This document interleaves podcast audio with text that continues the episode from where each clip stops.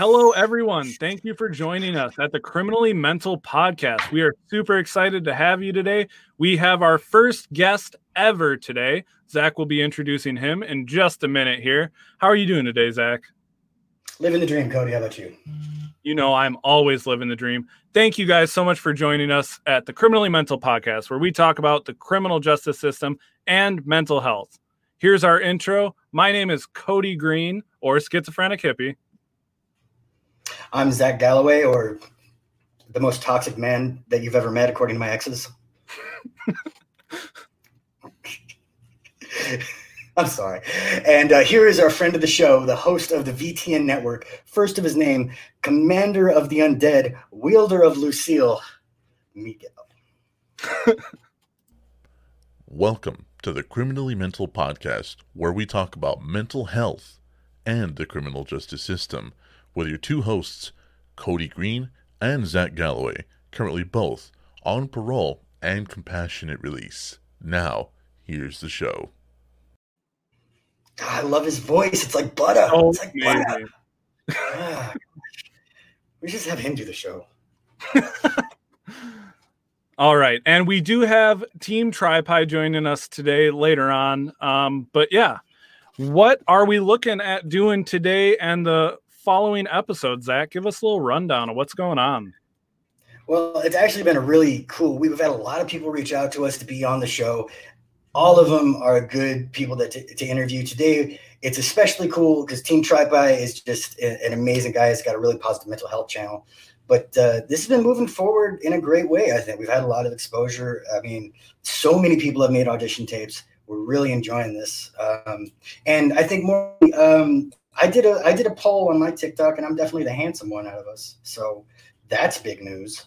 But uh, I don't know about that. I will say that you did a better WAP than me, but I don't know if you're the handsome one. Um, when it comes to my hair and eyes, I feel like I, I feel like people are just here for my looks and for you to make them chuckle. But I guess we'll have to find out. hair and eyes don't count for nothing when you're face down the pillow, dog. All right, I'll, I'll remember that. Um, but yeah, so moving forward, we are going to be interviewing some really cool people. We do have Team TriPie with us today, and we do have Zach, or not Zach, we have Colin Ray joining us next week. We have Zach here every Really? week. Yes. Really here for that. I appreciate that. It's not like I'm not already Walmart Colin Ray. Now I got to get that on my own freaking show. Fantastic. Fantastic. Great start to this, Cody. I'm really excited that that's how we started this off. but Yeah. but I am excited to be able to tie together these two different aspects of what you know me and you have both struggled with and going forward um, it's going to be really interesting to see not only how people talk about criminal justice and mental health but i'm really excited to see how they combine because that's something you know that we have both encountered and especially you with having you know you talk about shaggy in your stories i identify a lot with like having to suffer with a serious mental illness like schizophrenia. And from what I understand, he was also undiagnosed, right? Because you were always trying to hide his symptoms. So actually, the facility we were at, he was diagnosed, but the thing was, they released him from the psych ward as long as his episodes weren't endangering other uh, inmates. So it was one of those things where, like, we didn't want him to go to the psych ward, so we kind of just like hit him in the cell when they would happen, which usually ended up with some screaming match with James the Imaginary Goldfish. But you know, Yeah. See, I, I I don't have a goldfish that I fight with, um, but I I have had some pretty interesting ones, and it's going to be really cool to hear about people's experience, you know, with either one side or both sides. I'm really pumped about starting to talk with people on the side we've never been on, which would be cops, COs, psych ward um, workers. Um, how are you feeling about that? Are you nervous or excited? I'm excited about it. So here's uh, something I want to throw your way. How would you feel about having the detective that arrested me on? How would you feel about that? Oh, I would love that. That would be amazing. No, that would be really cool though for you guys to be able to like chat and talk about like how you've grown, how you're using your platform now, and I think that would be amazing. If he's willing to do it, that would be unbelievable. I've spoken to him briefly about it, and he seemed pretty down. He just needs to get permission from the department. But uh, yeah, I think he'd be cool with it. So I mean, That would be awesome. Yes. hashtag professionals. Hashtag professionals. Yes, we definitely are. Um, but yeah, so one of the things I'm really looking forward to is um, being able to uh, learn more about my good friend Zach here. Like, um, Zach, why do you have a never alone tattoo and you work with a schizophrenic person? I saw that for the first time when I posted that picture on TikTok, and I, I thought that was super interesting. I'm sure there's more. Right. I just wanted to pick on you. I mean, I can't believe that's the first time. I mean, you subscribe to my OnlyFans. You've seen that tattoo plenty of times. So uh, that surprised me. That's the thing that surprised me. No, this was actually a stripe. This was a stripe that I earned when I was formally associated with people. Uh, essentially, what it meant was if I went to go deal with a certain situation, even if I was by myself, you should not treat me as if I'm alone because I carry the weight of who I'm representing. So that was that was the never alone stripe. Now it just means that I made some poor decisions and I have a tattoo. so, uh, someone said you got that tattoo just for me. Clearly. Clearly. All right. but yes, um, I mean, going forward, is there anything like you're really excited to learn about? I mean, it could be about me or some of our other guests or things that, you know, we're going to be looking well, I mean, at. At first, we should establish I genuinely don't care about you.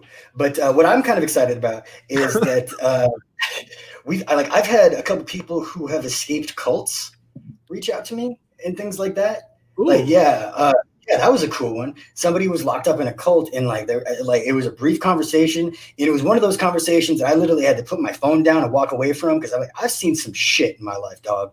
Like I've yeah. done and seen some shit, but just that that that little brief interaction where this person was describing what happened to them in this cult, and then I went and I fact checked it, and there's actually a, a Supreme Court case against that cult at this moment. Like, oh, that's, like that's that's like a real life thing that's happened uh, so I mean, like I'm really excited to get those people on. You know, the stuff that I never even had considered. So yeah. Well, and a cool thing about bringing on Team TriPi today is we're going to be talking about autism and how that pertains to mental health and how just a little bit more about it because I think we both talked about the fact that we don't know a lot about it. Um, I know you mentioned uh, Shaggy had it, and I have family members who also have autism, but it's it's not something either of us know a lot about. And I'm really excited for us to be able to keep learning new things while we do this podcast. I think it's one of those things that everyone knows, or at least thinks they know something about.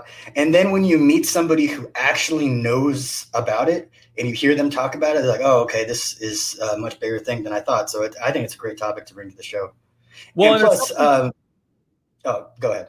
I was gonna say it's something I experienced with schizophrenia too. People think they understand it until you like are able to actually fill them in as someone who suffers from it. Um, so I think it'd be really cool to be able to get into this more and ask some questions that I've been wondering about. And I'm sure you have some questions too. Oh yeah, absolutely. All right. Well, what do you say? We give them a brief introduction here and we bring them in. Sure. So please welcome to the show, Team TriPi. He's a micro influencer on TikTok. He runs a very mental health positive channel. He's a great guy. He's also author of the book Open is My Only Option, which is available now on Kindle, KDP, and Amazon. All right. Welcome. Thank you so much for being here with us today. Thank you very much for having me. This is unbelievably exciting. My very first podcast, and I get to do it with two people that I have already been longtime fans of. This is fantastic. Thank you, gentlemen. To, to be fair, let's be honest here. You were on the show because my boyfriend has also a crush on you and is a huge fan. So let's just establish that as we go along. Oh, no. I'm already going ahead and anticipating manipulating you, Zach, continuously to get what I want to. Because yes, I know your boyfriend wants me to officiate your wedding. So yes, I'm mm. using that to my advantage as much as possible. As you should. As you should. but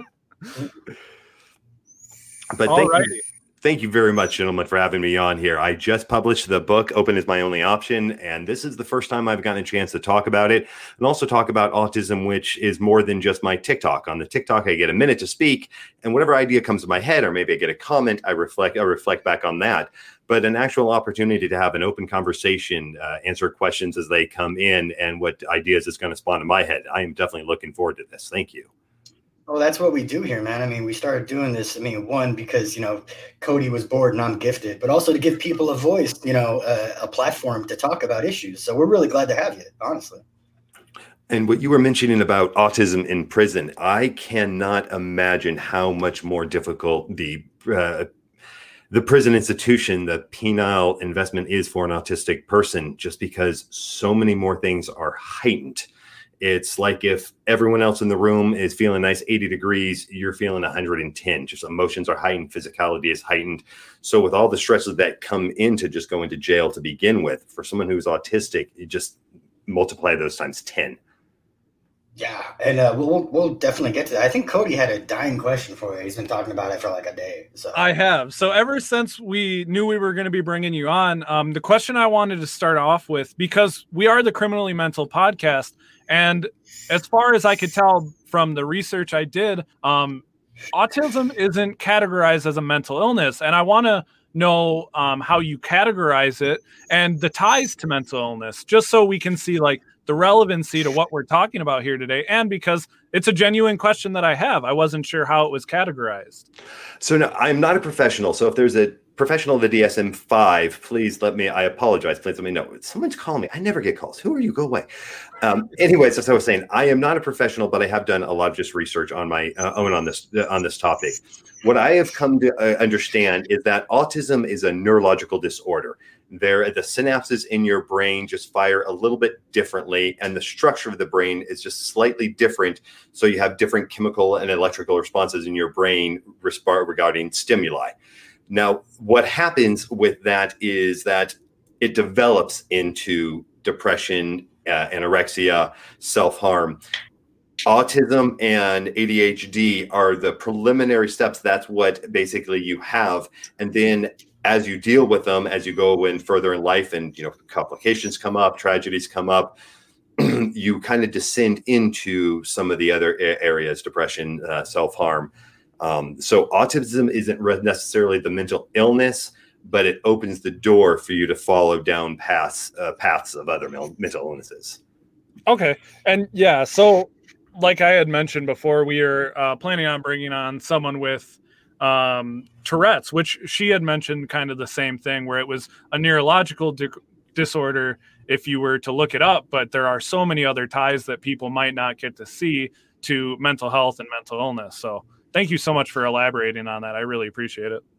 So one of the things about autism is you're extremely sensitive to outside stimuli. Uh, first, it's a spectrum. So there's going to be, for as many people like me who are extremely sensitive, there are other people who are like, you can stab me with a fork, won't even feel it. Um, but people who are so when you're sensitive to that stimuli, the stimuli builds up in a day. You start off your normal day and it's fine, and then leaf blowers blowing, kids crying, cars breaking, someone just rubbing a piece of styrofoam. All these things kind of build up, and just throughout the day, it just builds, and that's what really does lead to the depression. Is that you if you can't get a break away from it, it just builds in your life. The other thing that happens a lot with people who have autism and ADHD uh, is uh, RSD, rejection sensitive dysphoria. You get in this dysphoric cycle, a dysphoric state. And I really do reference it as a state because it's unlike anything else that I've had. And when I'm in that, I don't want to say that I'm not controlled, um, but I cannot control my thought processes. As I'm thinking about something, as I'm fixating on something, I cannot break away from that. So if my wife and I had a fight and she said something that just irked me, all the rest of the day I'm going to be focusing on that comment and every uh, possible outcome from that comment. Um, so it is just something where other people are able to just kind of hear it and push it aside. Once it starts that cycle, it is nigh impossible to stop it. I, I, I need outside someone on the outside to be able to help me stop it. Um, so again, we were referring back in prison when you're with nobody who understands and is able to help you stop that, that can be an extremely scary state. And you also get very uh, self-destructive. Um, on the cover of my book is a picture of me without my shirt on. So with my shirt on, I look kind of normal, but without, I have about 500 scars from self-harm throughout my body, from my feet up to my uh, to my, my chest.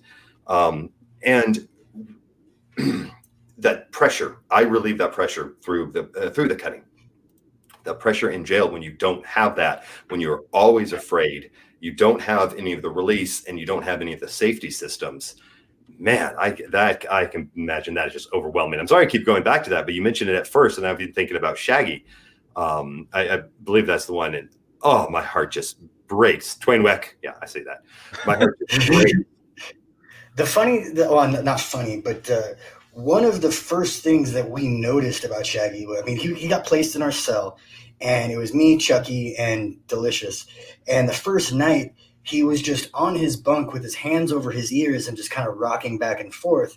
I, you know, we didn't really know what to do. Uh, we weren't sure of it. So uh, it was actually Chucky who suggested, like, why don't we make this kid some earplugs? So we made him earplugs out of uh, pieces of sock and some garbage bag, kind of made little plugs for him. And we did that. It was probably the first time that he slept uh, while he was there for the first couple nights. And after that, we just, I mean, look, none of us knew anything about autism. I still really don't. But we just identified that there are things, specific things that he can't handle. And yes. when he gets in those places, we kind of just had to remove him from the situation. Yes. And that's what worked best for him. like I don't yeah. know, is that a good a good thing to do, or is that just kind of assuming? I mean, I don't.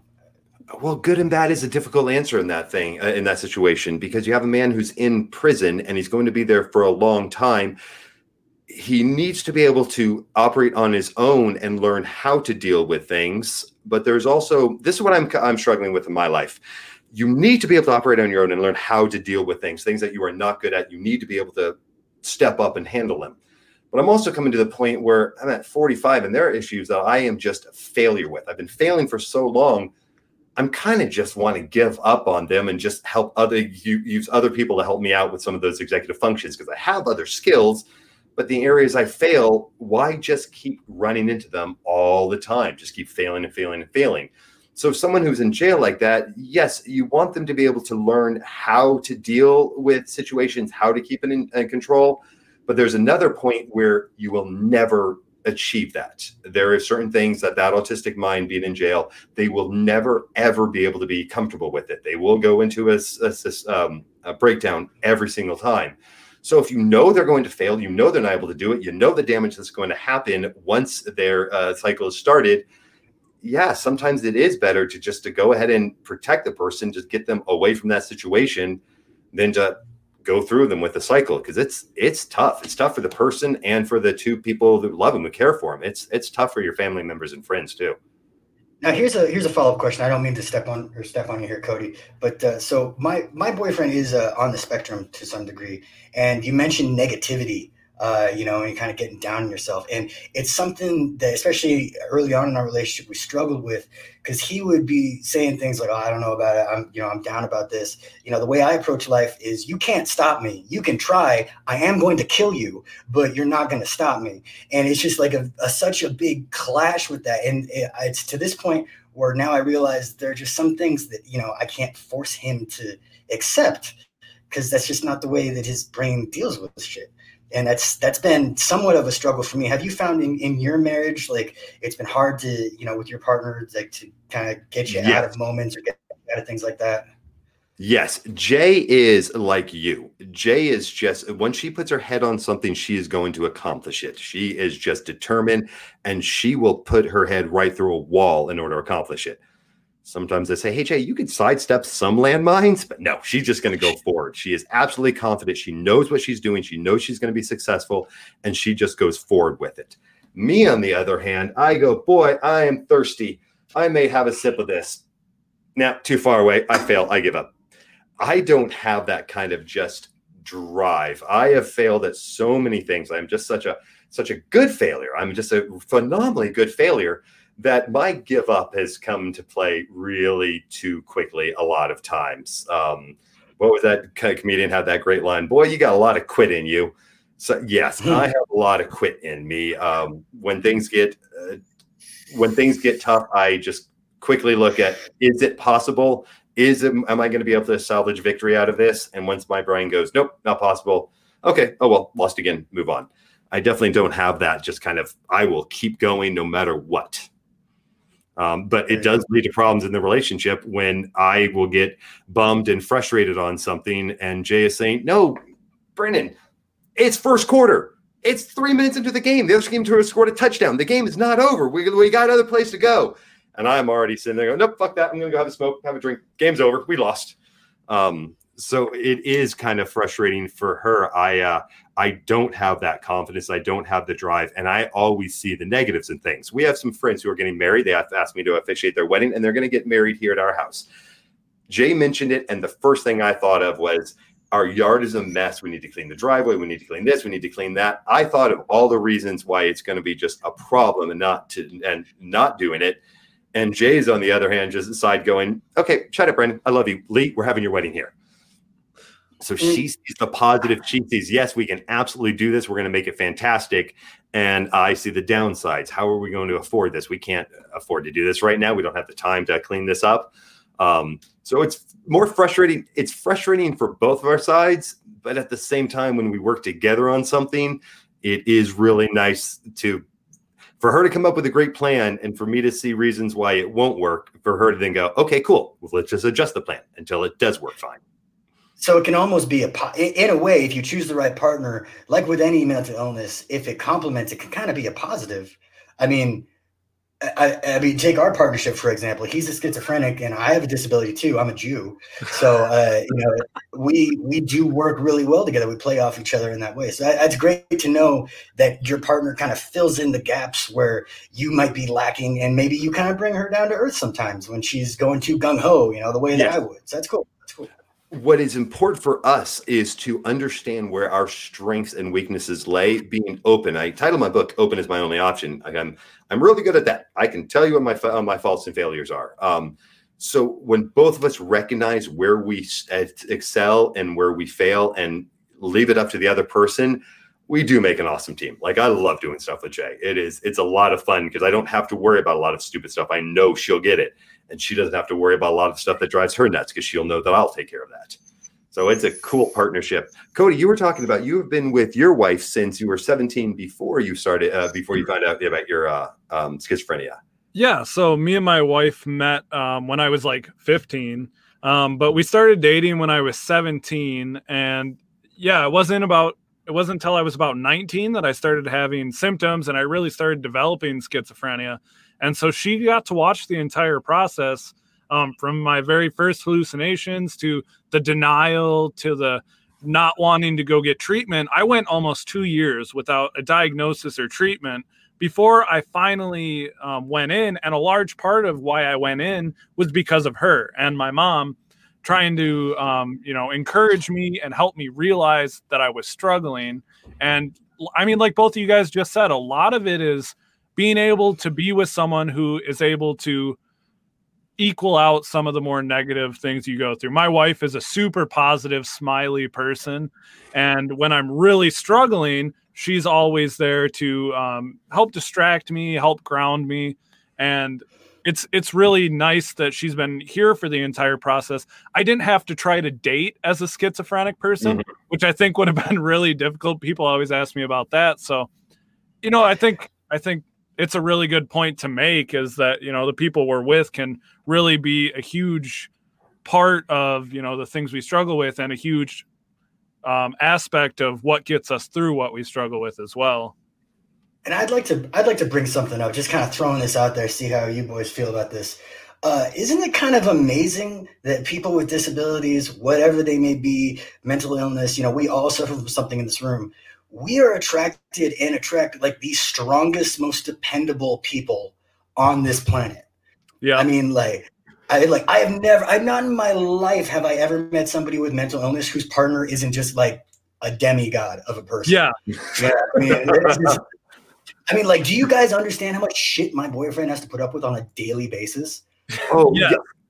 yeah I, I mean, could I can only assume because I'm pretty confident that I am far worse than you are, Zach. No, I am pretty, I'm damn confident I am far worse to live with than you are. So if your if your boyfriend has to deal with anything uh, half as much as my poor wife has to deal with, I mean, the man gets a medal. Yeah, I was I was in a I was literally in a delusional state for two years. So if you guys think your spouses or significant others have struggled, my wife basically used to try to have conversations with me and I wasn't speaking words. I was speaking gibberish for about a year, like nothing I said made sense because I couldn't sleep. I was delusional. I was paranoid, and she helped get me through it. So I, I don't know whose spouse or significant other has it the hardest, but yeah, they all definitely. I think, I think if we're going to be realistic here, the winner would probably go to Cody's spouse. Yeah. Just, just because he is, let's be fair, unattractive. Oh, okay, I knew it was coming. I knew it was coming. Redeeming quality of the physical aesthetic. I mean, like I'm gorgeous. TriPie is obviously gorgeous. Cody, you'd be all right. But I mean, you know, I, I think there's that. I well, mean, I would like to point this out. One of the things that I definitely have going for me. I mean, I'm I'm mentally fucked. There's no doubt about that. But I'm also very tall, so I can reach to the roof. I can get to things off top sh- uh, top shelves. Uh, so being tall has helped me out a lot, making Jay just look back the fact that I'm, you know, fucking crazy. Yeah. So I have that too. Zach, how tall are you? Five four? Five five? I'm uh five eight and a fuck you, Cody. That's how tall I am. and as for the as for the me not being attractive, is your boyfriend still in the chat here? Where's your boyfriend in the chat? Let's see. I'm sorry, Zach. Can you speak up? I can't really hear under six feet very well. oh, oh man! I'm, leave. I'm just gonna leave. Oh, here we go. This is the comment I was looking for. Not valid. Look at that picture. Now I'm going to have nightmares. Thank you, Artie Hard Edison. That's Eddie. That's, That's my boyfriend. Right. That's my boyfriend. That's that's his art. That's his art. Thank you. Yeah. Oh my lord. I know. So that's gonna I, make me not sleep I well. just want to answer this question we just got. Um, yes, our podcast will be on Spotify. So we're doing this live right now on YouTube and Facebook. And if you want to come back, listen to me or Team TriPi, possibly Zach. Um, you can find us on Spotify, Apple Music, and many other podcast streaming platforms. Also, Zach. I want to do a shout out to uh, Cody's OnlyFans, Power Bottoms for Jesus. So please uh, check that out. I've got, I, I, don't know what to do with these microphones here. I'm not experienced on this. Zach, I have a question for you. When you were talking about, uh, it was Shaggy, uh, correct? Uh, with, mm-hmm. That had the autism. Um, what sort of stimming did you notice? You were saying that he was sitting there kind of covering up his ears and rocking. What other uh, stimming did you notice that he would do? That's a great that's a great question. Okay, so uh, I remember one time a guard played uh, "Walking on the Sun." You know that '90s song "Walking yeah. on the Sun" on his radio from his like control room, and he blasted it for all of us so we could hear it. And uh, I was sitting next to Shaggy, and all of a sudden Shaggy started doing one of these things. I don't know what, what to call this, but he yeah, started like, un- yeah, just uncontrollably getting into the music.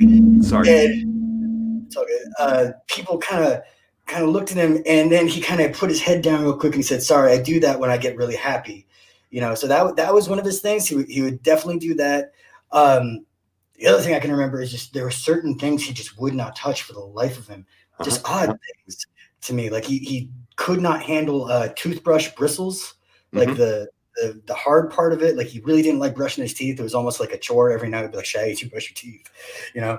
Uh, but that was those are the things that really stuck out to me. For the sound of styrofoam touching styrofoam, it drives me nuts. It will put me into a, a, a near violent place. Rubbing a hand on styrofoam. Uh, there are a few other sounds. There's a few other effects that just will send me through the roof. I feel the same way about country music.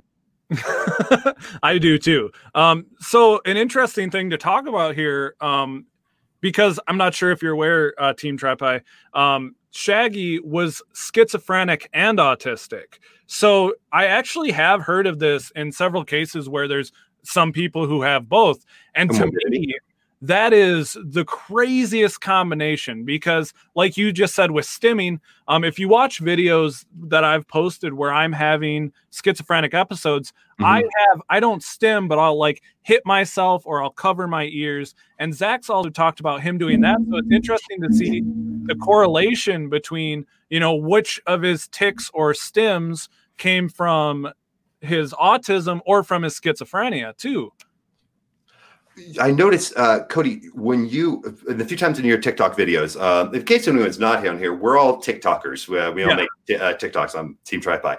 I've noticed, Cody, on a few of your videos, um, you look down.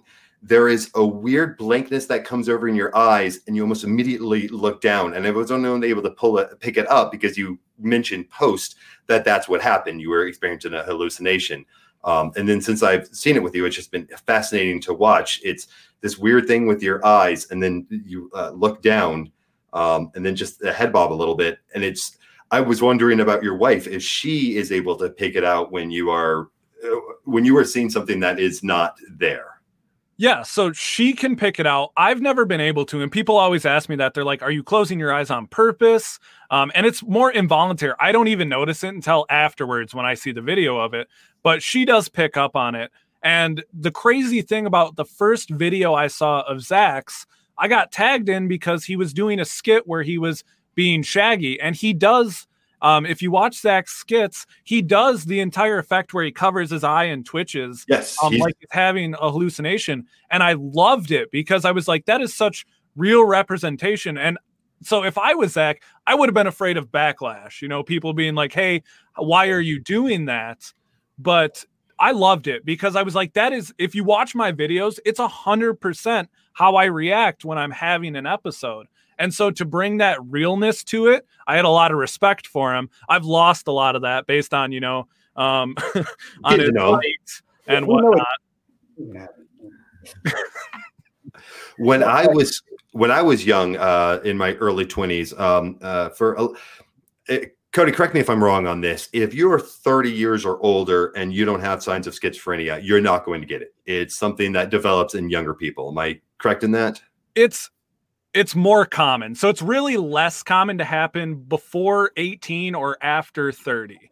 Um, okay. Usually 18 to 25 is the sweet spot for males. For females, it's a little bit older. I think it's like up up until 30 and then it's usually after that it's okay. But obviously there are cases of childhood schizophrenia and people in their 30s and 40s. It's just not super common. Not super common. When I was back younger, um, I am called Little Man. It's a voice that goes on inside my head, and it's just always just telling me awful things, just telling me awful things that I've done. And the reason I've cut so many times is because the only thing I could find that would shut that voice up.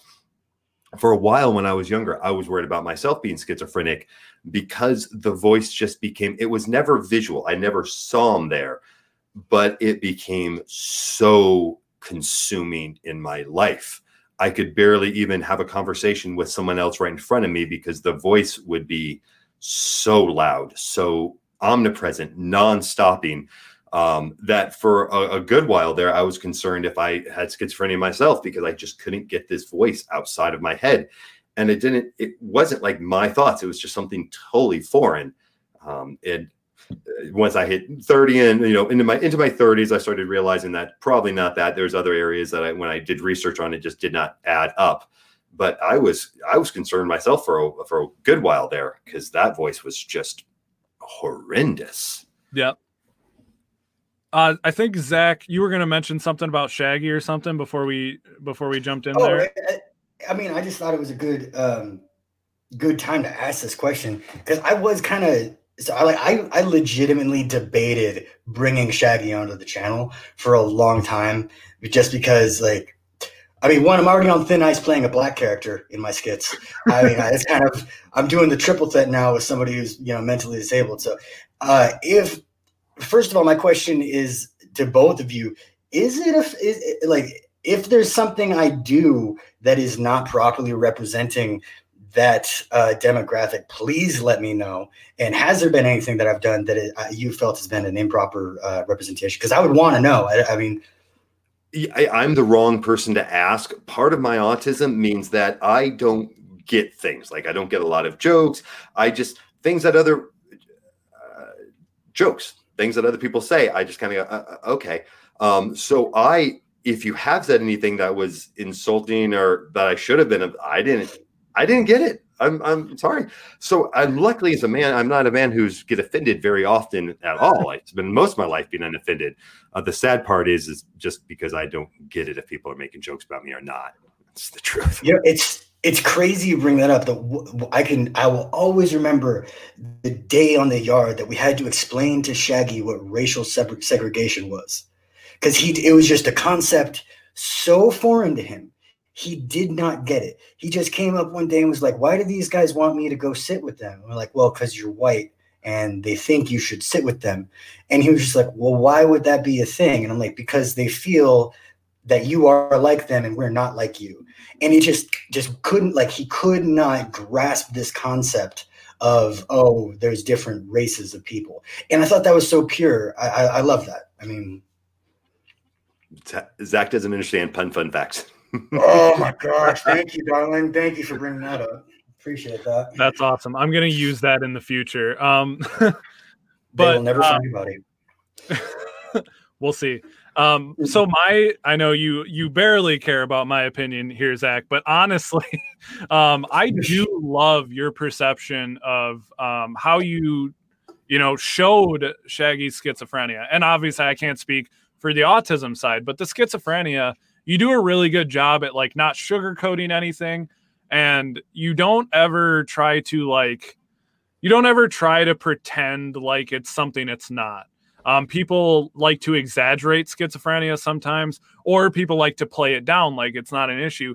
I don't see you do either. I feel like you are very genuine about it. And mm-hmm. if you're representing someone who is schizophrenic or autistic, being genuine is the best thing you can do, you know, because you're not that person, but you're portraying them as well as you can. You're not sugarcoating anything, you're not hiding anything and that's the best you can do on your end. And I think you do a really good job with that. When you talk about Shaggy, I really appreciate that. When you talk about Shaggy not wanting to hurt people because he doesn't like the feeling of your videos, those are the ones that I actually identify with the most. Um, uh, uh, just past experiences. I've I've had to hurt people before, and I don't like the sounds that people make when they get hurt. I don't like the internal sounds, and it sticks with me. So I don't I don't like hurting people. I, I really want to avoid it. I go out of my way to make sure I'm never in a situation where I have to hurt people.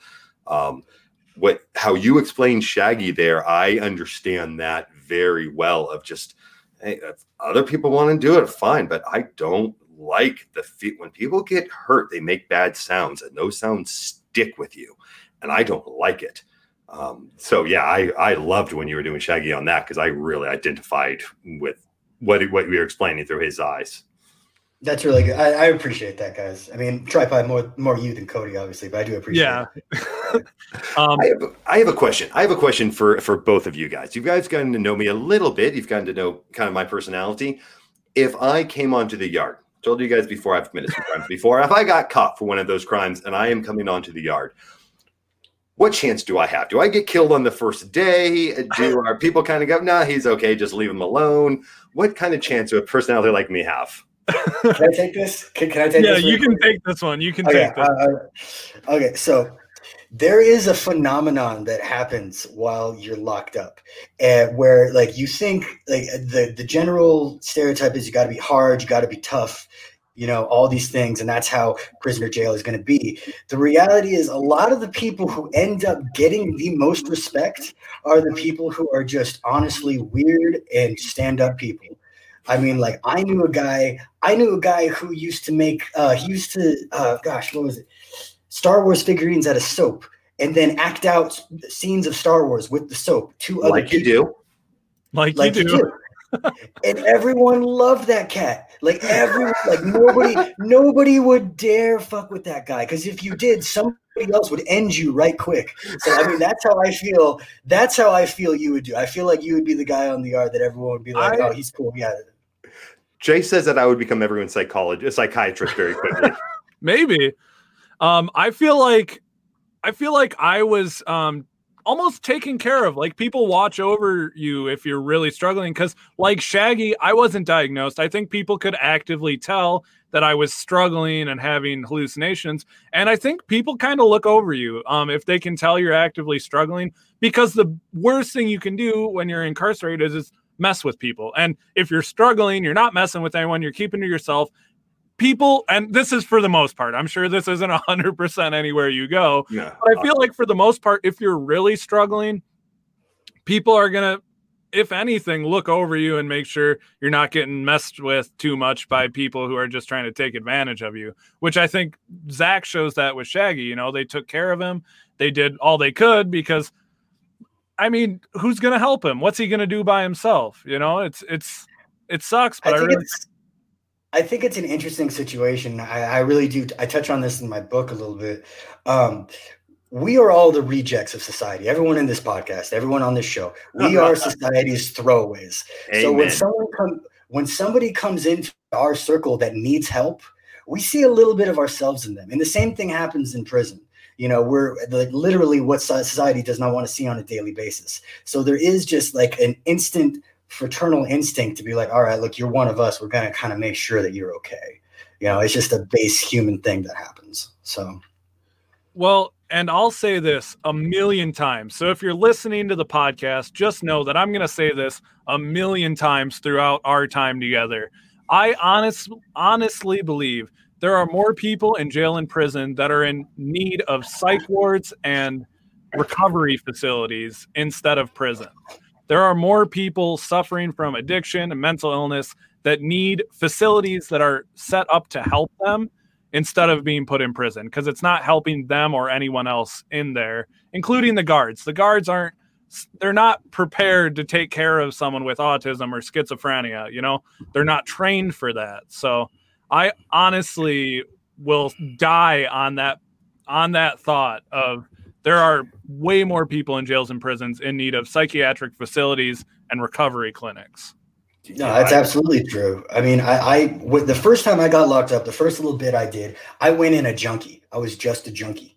When yep. I left, I was a criminal with connections to an organization that I worked for for years, and they took so much of my life from me.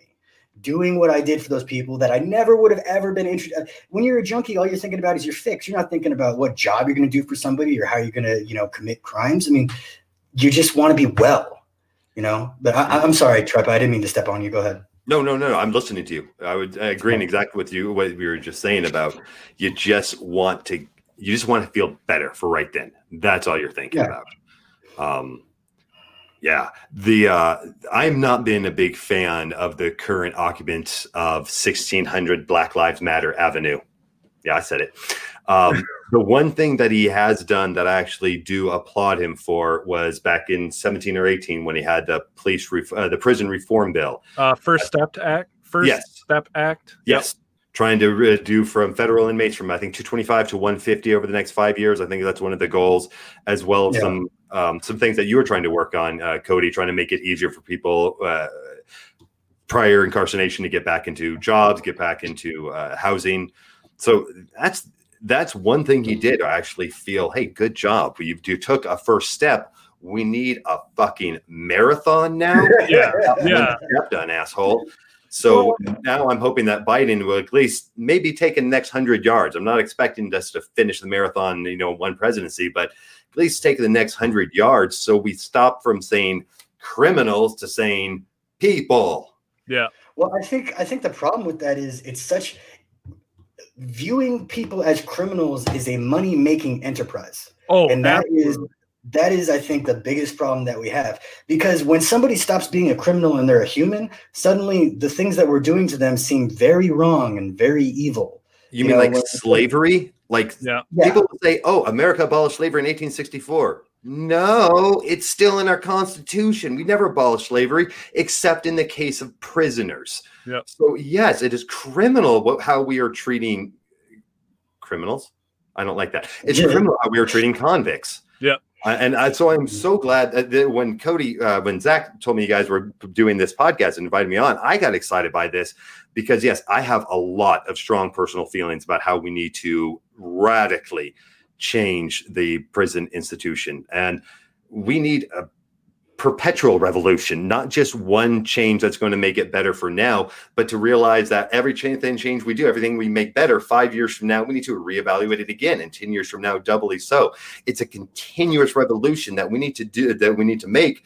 To yes, when people commit a crime, they need to be held accountable for it, but not write off an person's entire life because they made a mistake on a Friday night. You are not the worst thing you have ever done. Uh, a friend of mine mm-hmm. was told that when the he was going off to jail because he pulled his car over his little girl. He was drunk and he killed his little uh, killed his little girl, oh and God. he was sentenced to seven years for that. And he was judge sentenced away, and his lawyer. That's the last thing his lawyer told him: just don't. You are not the worst thing you've ever done. You are still a full person before you went in there. You'll be a full person when you come out. You've done a lot of good things. Don't this does not define you. And that's the same thing for everyone. I don't think you realize how much that means to two felons. Like because Yeah, I we constantly get judged on the worst day in our lives or the worst days, depending on how long uh, you've been in, you know.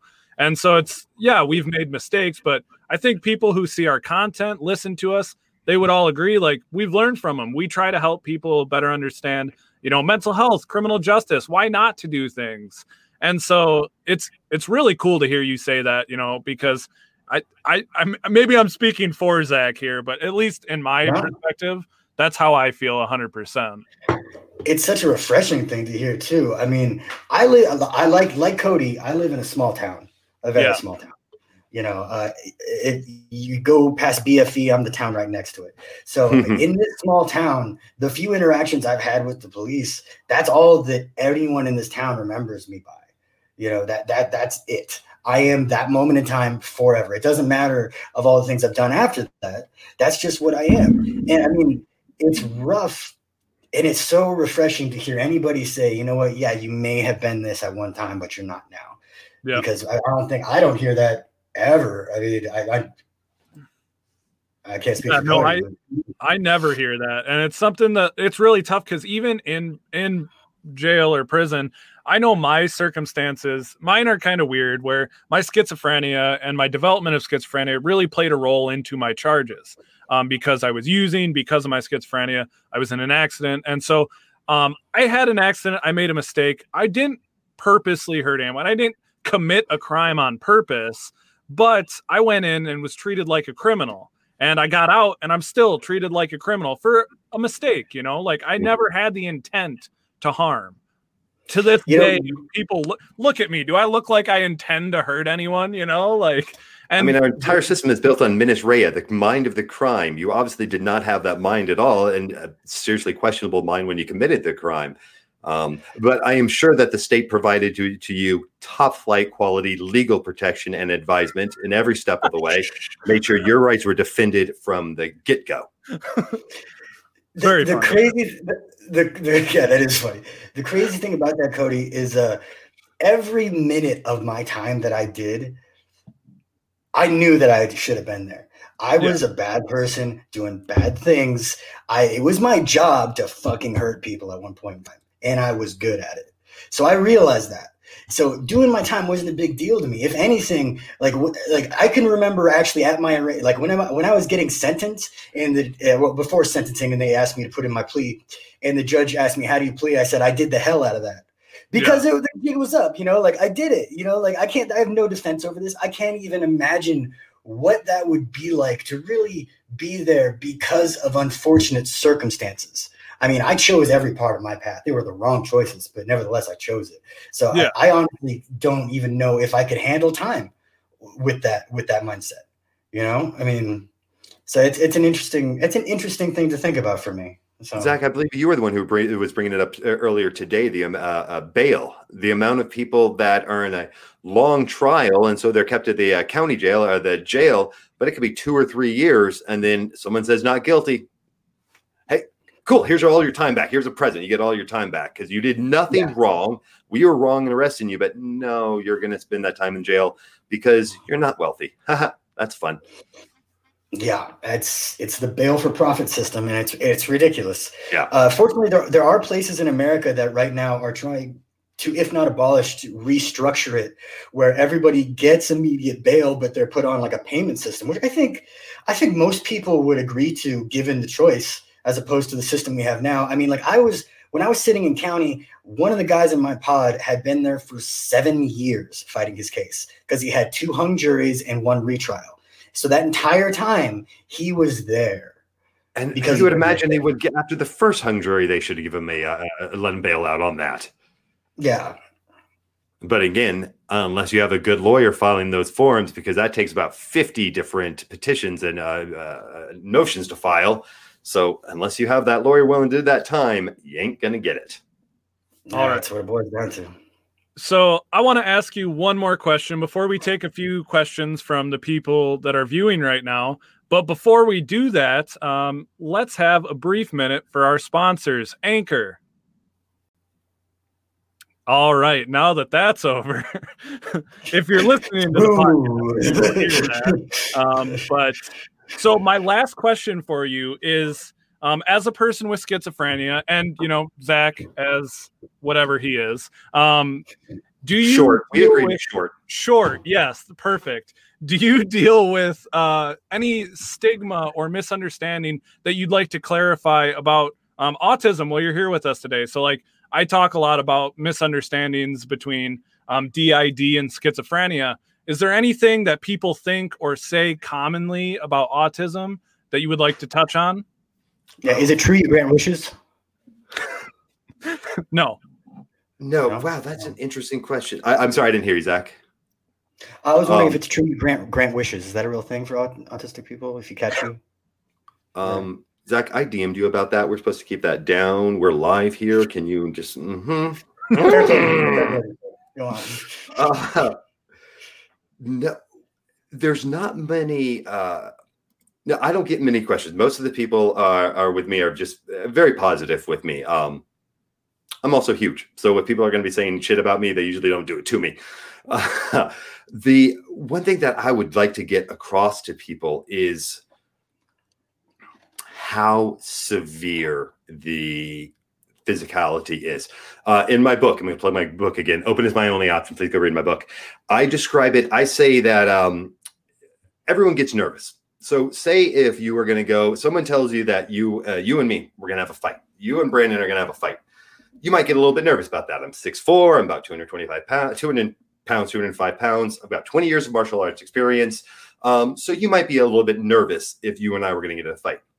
That's normal. That's a neurotypical person an autistic person, it's like saying, no, you're going to get a fight, but with Mike Tyson. Just for the autistic person, it's going to be, wait, he's going to fucking kill me. Brandon might just maybe give me a black eye. Mike Tyson's going to fucking kill me. It is that sort of different feeling between fighting me and fighting Mike Tyson. That is what the autistic person goes through on a normal day so many times a day. So what a feeling that somebody else get, it's just, a, oh, what's the big deal? Easy to brush it off. For me, it is oh my God, that is just overwhelming. Um, and that is the hardest part for me to communicate with others is what it, you may not see it, um, but I am through something affects me and it might affect somebody else and they won't even think about it. They just just pass right, go right past it. For me, it is a major psychological effect, and I need time to recoup from it. Um, doesn't take too long. I mean, sometimes even just a minute. But if I get hit with something hard, I, I, I need some time just to sit there, stunned, just quietly, just completely detached from anything, uh, to get back in the game so my brain is functioning right again. Uh, without that, you're not going to get a good Brandon responding to you. Awesome. Well, unless Zach has another question here, um, I was going to take a few questions from our live audience here. If anyone has any questions about uh, Miss uh, Stevens, autism, we're not comfortable calling him the leprechaun to his face. We do that off air. That's actually Neve. She's a friend of mine. So I mean, she gets a pass, but it's kind of one of those things that you know, like she can do, but you know, no coffee that she can do, and we're going to continue to do. So I will kill both of you. Okay. No um, so we got one here from Nay. It says, "My daughter is being um, investigated for autism at the moment. At the moment, she's three tomorrow. What's your best advice for dealing with a child who's autistic? Give yourself patience. So, an autistic child, my son is Kepler. I don't know. I'm hoping the microphone isn't picking him up. He's screaming through the other room. They are going to have meltdowns a lot. The you're so you're going to love your child. There's no doubt about that. You already love your child. And if you find out they're autistic, you're just finding out more information about them. They're not any different. You just have more information about them.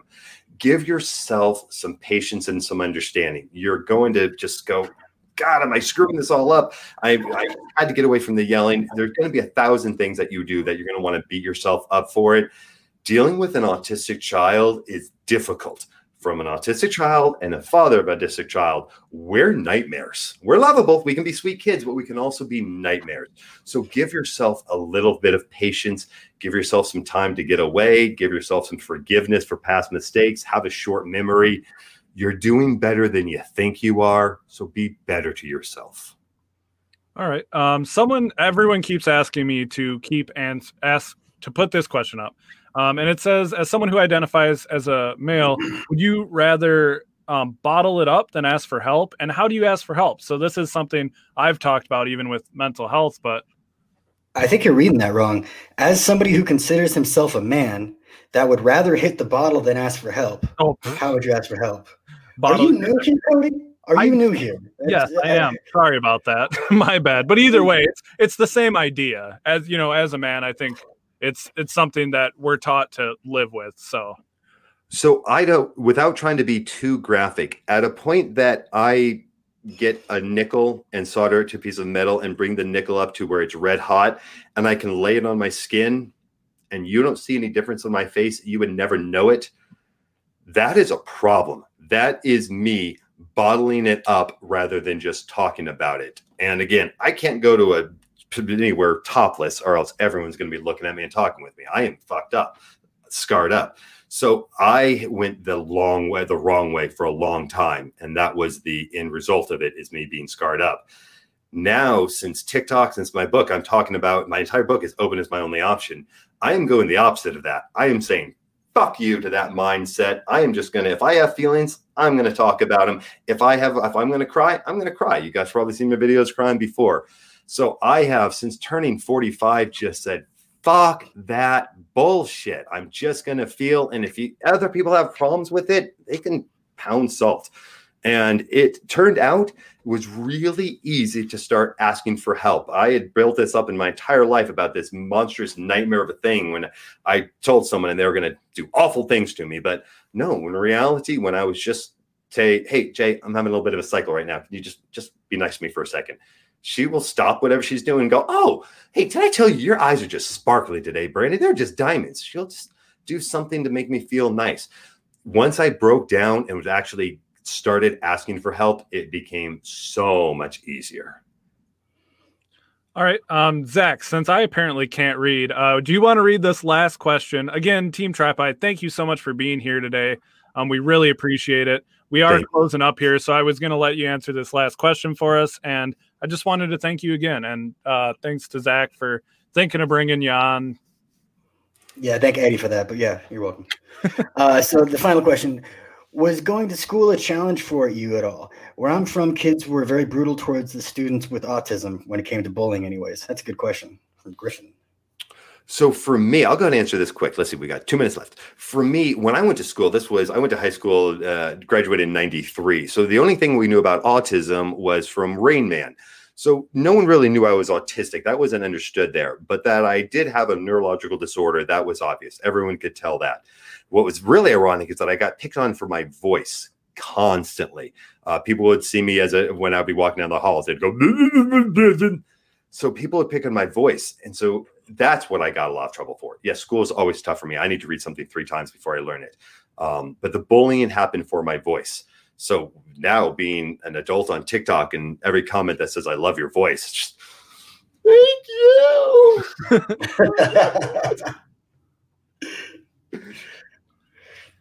All right. I Well, love, it when, I love it when people notice my traps. Do you have them? I have you don't you got to do one of these things. We don't know what you got. Want to take it to the gun show? Oh, oh, what's that? What's that? Is that Hey. a big god? No, it's only Zach. Oh, I'm pretty no, sure try to show 'em your boyfriend's actually still fight. in here, Zach. Be careful. yeah. There you go. There you go. There's Yeah, I'm- gun I'm- show for you. I'm turning his boyfriend on for him. I'm getting his boyfriend nice and horny right now. Uh, he, he's probably sending me messages right now telling me to stop. That's probably what's happening. All To be fair. Well, once again, thank you so much for being here. We really appreciate it. This was a really interesting episode. I feel like I learned a lot, and I'm sure Zach always learns when he's talking to anyone besides himself. Um, so uh, we do thank you for being here, and I really appreciate you taking this time today.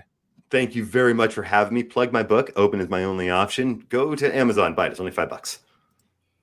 Nice. All right. Any final words, Zach, before we head out for the day? I just want to say, Tripod, you are doing the wedding. You're officiating. I'm really happy about that. Thank you so much for being on the show. And guys, remember, next week we're having the master of the nerds, Colin Ray, is going to be love on the him. show. Uh, no, you don't. but uh, uh, he's going to be here. So, um, I mean, we'll also be here. So tune in for that part. But he's kind of okay too. All right. Thank you so much, everyone. We are really looking forward to next week, and we will see you live. Make sure to check us out on all streaming platforms, most streaming platforms. But thank you, everyone, and have a great day.